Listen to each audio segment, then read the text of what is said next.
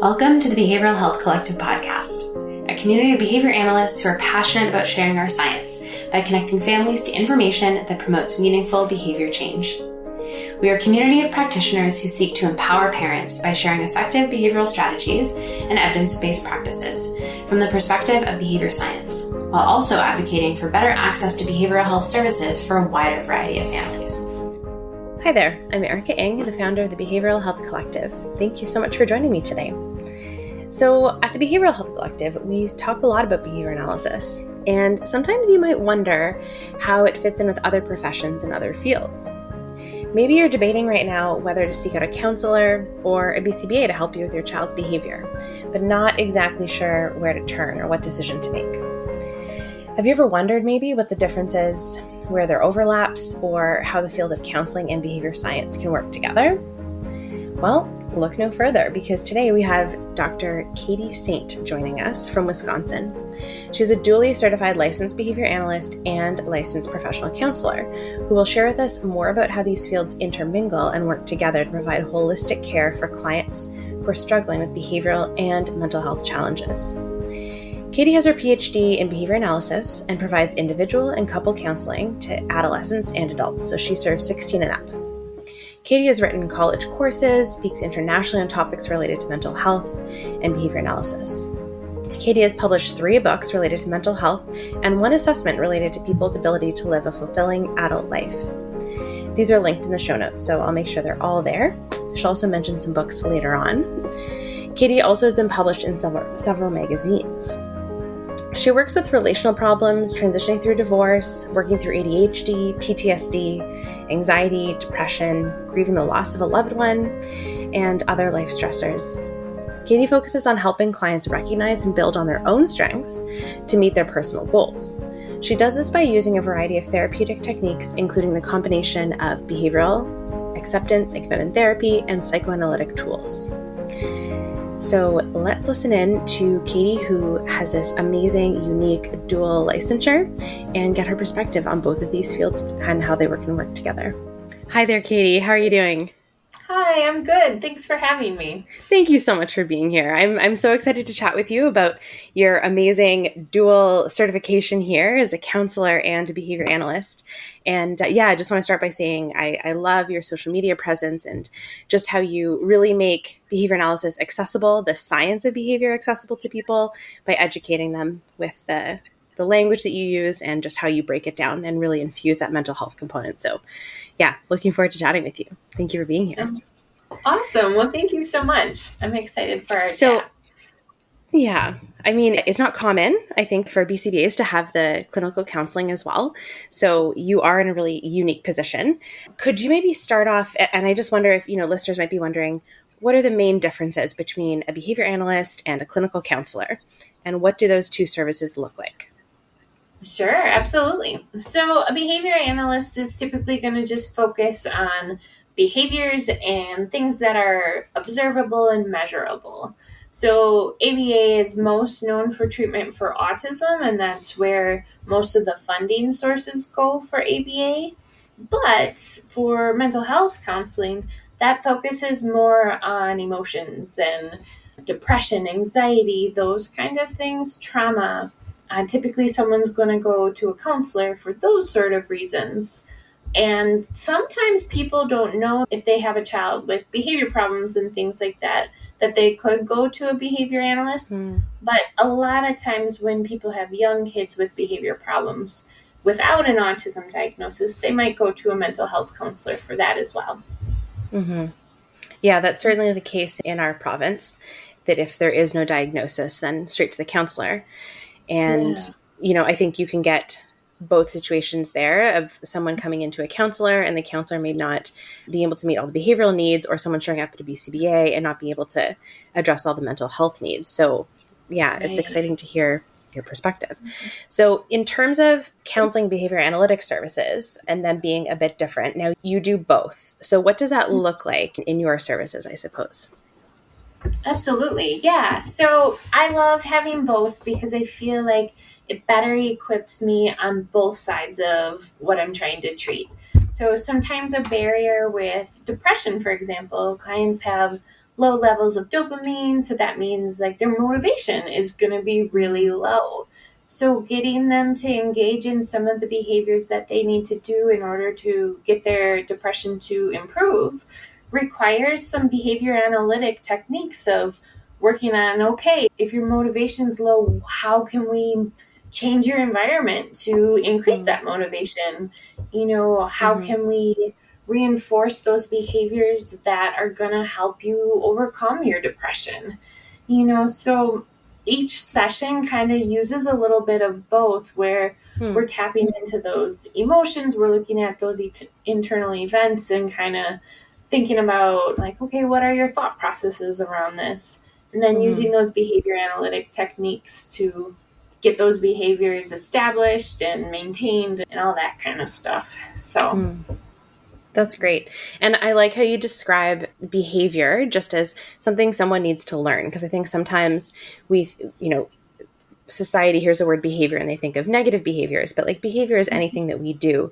And so it's establishing yeah. these new positive behaviors for this client with depression or whatnot. So yeah. I like how you frame that there.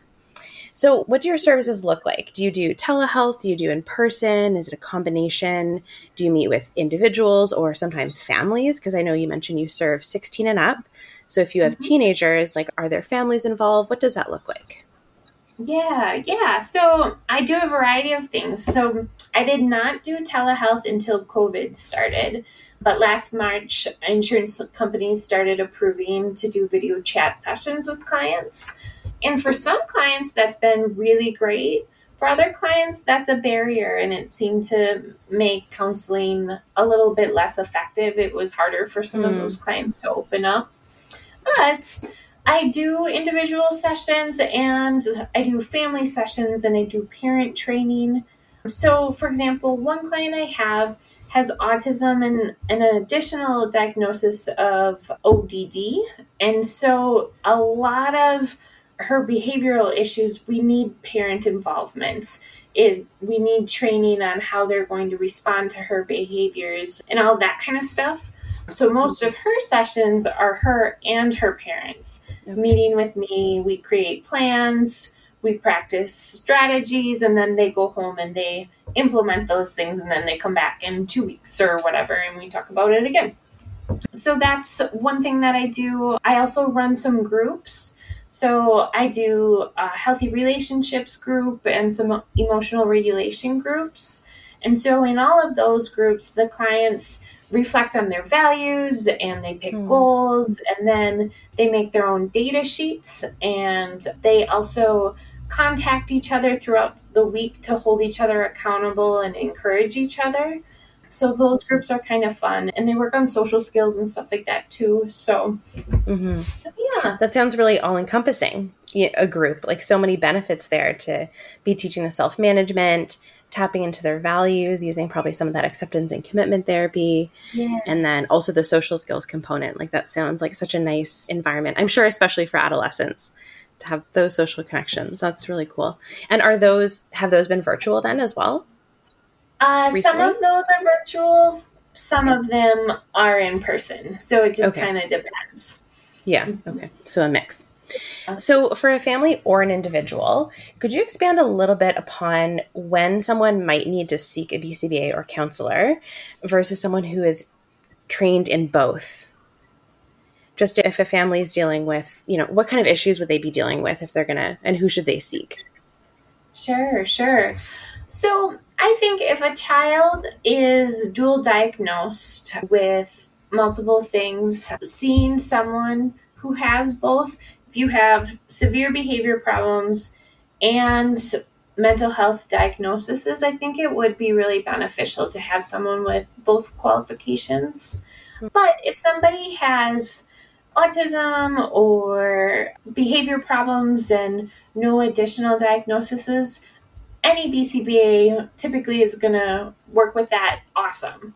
You know, so as far as mental health only, you know, if the client is struggling with depression or, you know, anxiety, sometimes, I don't know, I guess I'm really biased in that, like, I love what ABA brings to counseling. So, you know, I just think every diagnosis benefits from that Yeah. behavioral component. So I guess it's kind of hard for me to answer. But both are going to yeah, be, be beneficial, you know, Mhm. either way.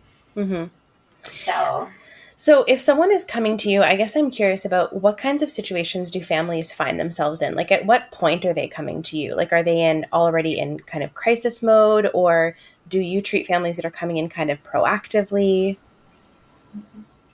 I see a little bit of both. And really, like, it's hard for people to ask for help sometimes. And so I think I see more of the family's been struggling for a while, and now it got to an unmanageable point. And Mm. so they're like, okay, we have to do something about this. Mhm. You know, so that's the bulk of the clients I get.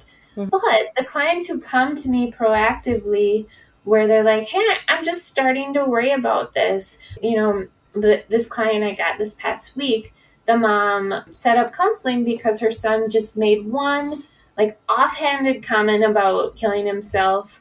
And she's like, it just made me nervous. He said he didn't mean it but even just making a comment like that made me nervous so Mhm. i just wanted him to meet with you a couple times you know and Mhm. and that was great because then he's not as severe into this like really bad like behavior patterns and like things that are really ingrained and reinforced for a long time you know so you get quicker results if you intervene sooner Right. So- that makes sense.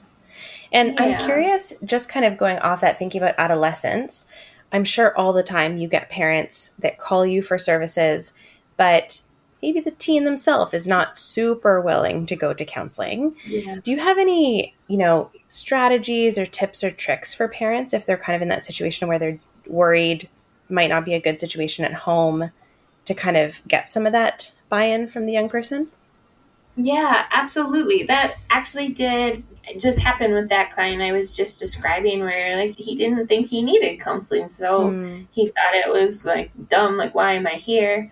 So I love using ACT therapy for situations like that mm, because ACT is all about like what are your values. mhm, So, like with with that kid, I talked to him about him like, hey, so that day where you talked about hurting yourself, like you must have been pretty miserable. You must have been pretty upset. And, like what I specialize in is helping that kind of painful feeling go away. You know, I can Mm. help you work through that and and not feel that way and have a more satisfying life. Like if your life could be like better, you know, and you could be happier, like, wouldn't that be cool? And, you know, like he kind of started to lower his defense mechanisms then and, mm. you know, started talking more. So, hmm Yeah, so ACT with like that values oriented piece. Yeah, that can really change motivation, that's for sure. And do you find that your young people are pretty receptive to, you know, talking about their values and accepting some of the activities that are ACT related, even in group and stuff? Yeah, yeah. So, a lot of my younger clients, you can't just ask them, like, hey, what do you value? Like, they don't know how to answer that. Mhm. So, some of it is like helping them learn what their values are and Hmm. a lot of times their pain speaks to what they value. Like you wouldn't be Hmm. upset about that if you didn't value it.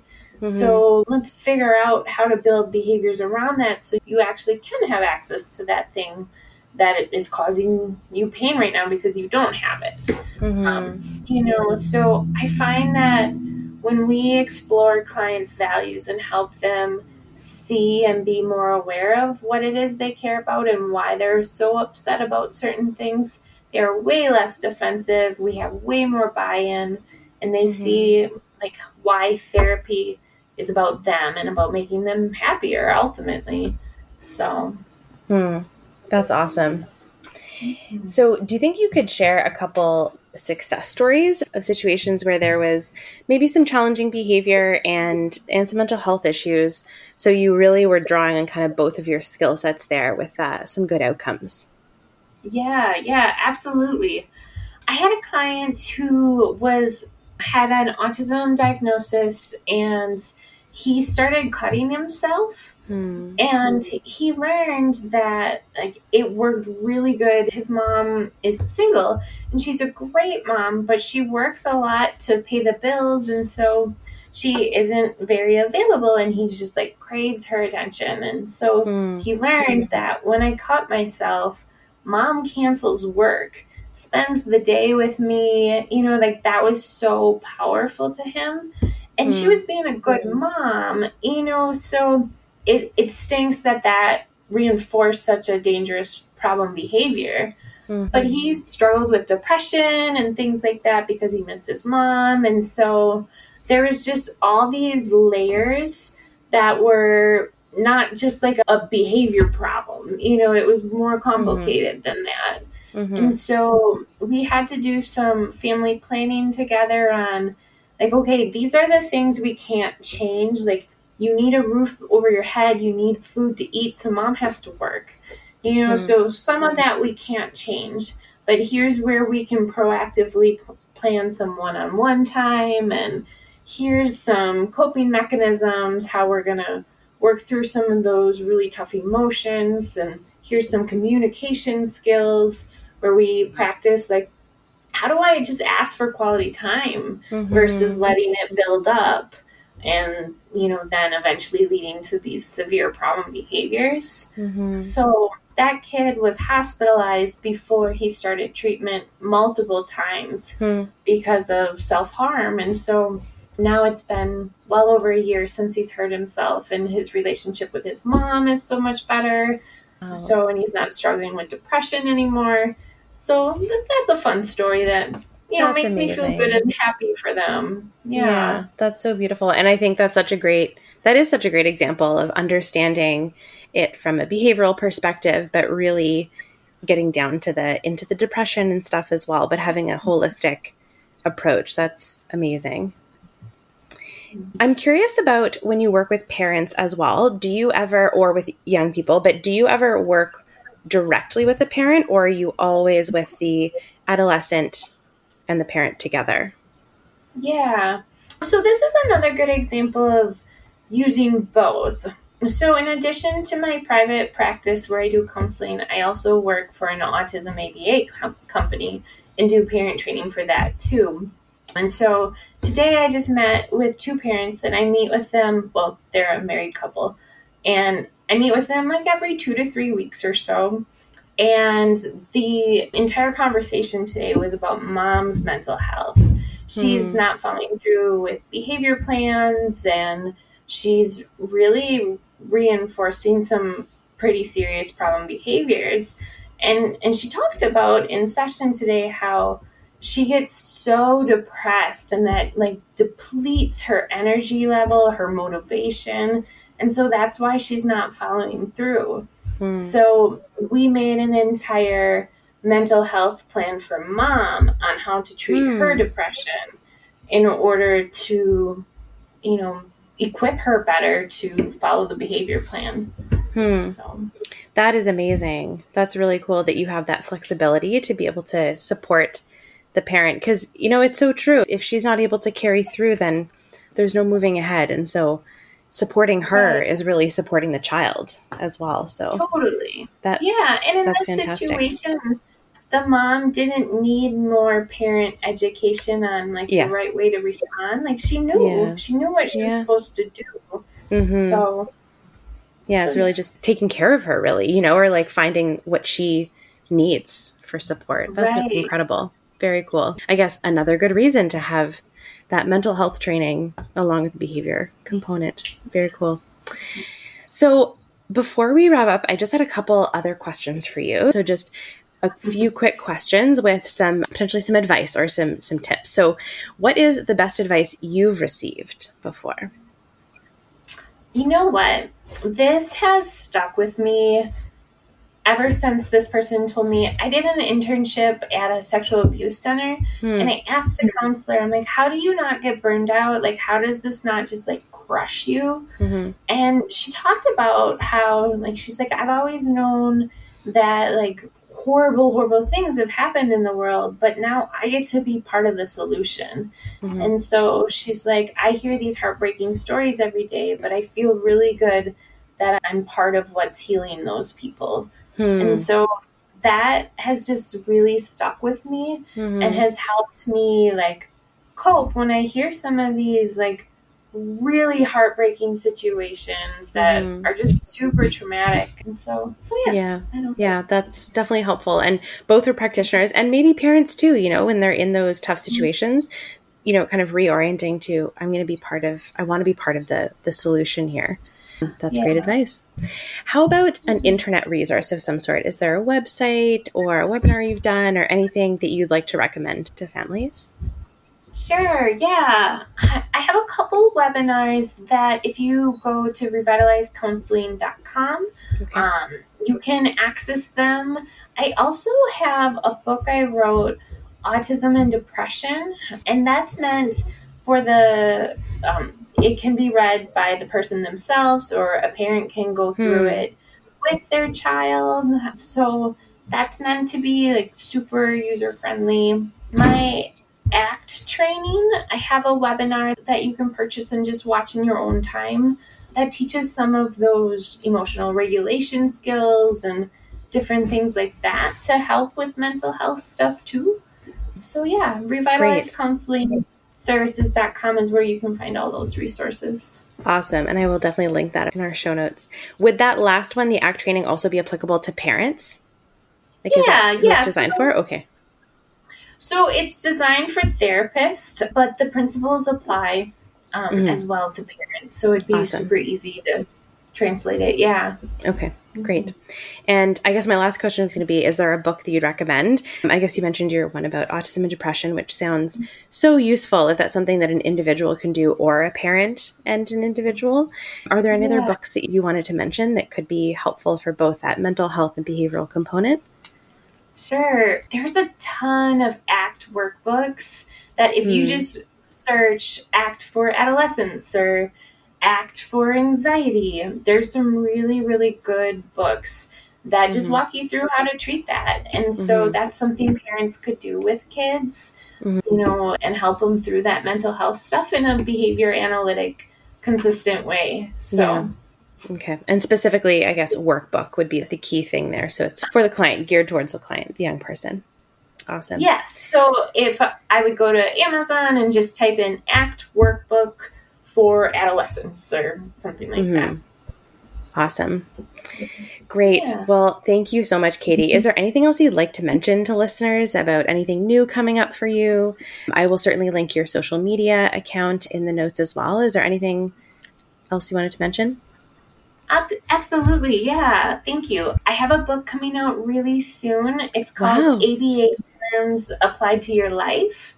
Okay. And so it, it goes through all the ABA terms in the Cooper book, which is like the BCBA Bible. Right. And so it has their technical definition that's like super jargony.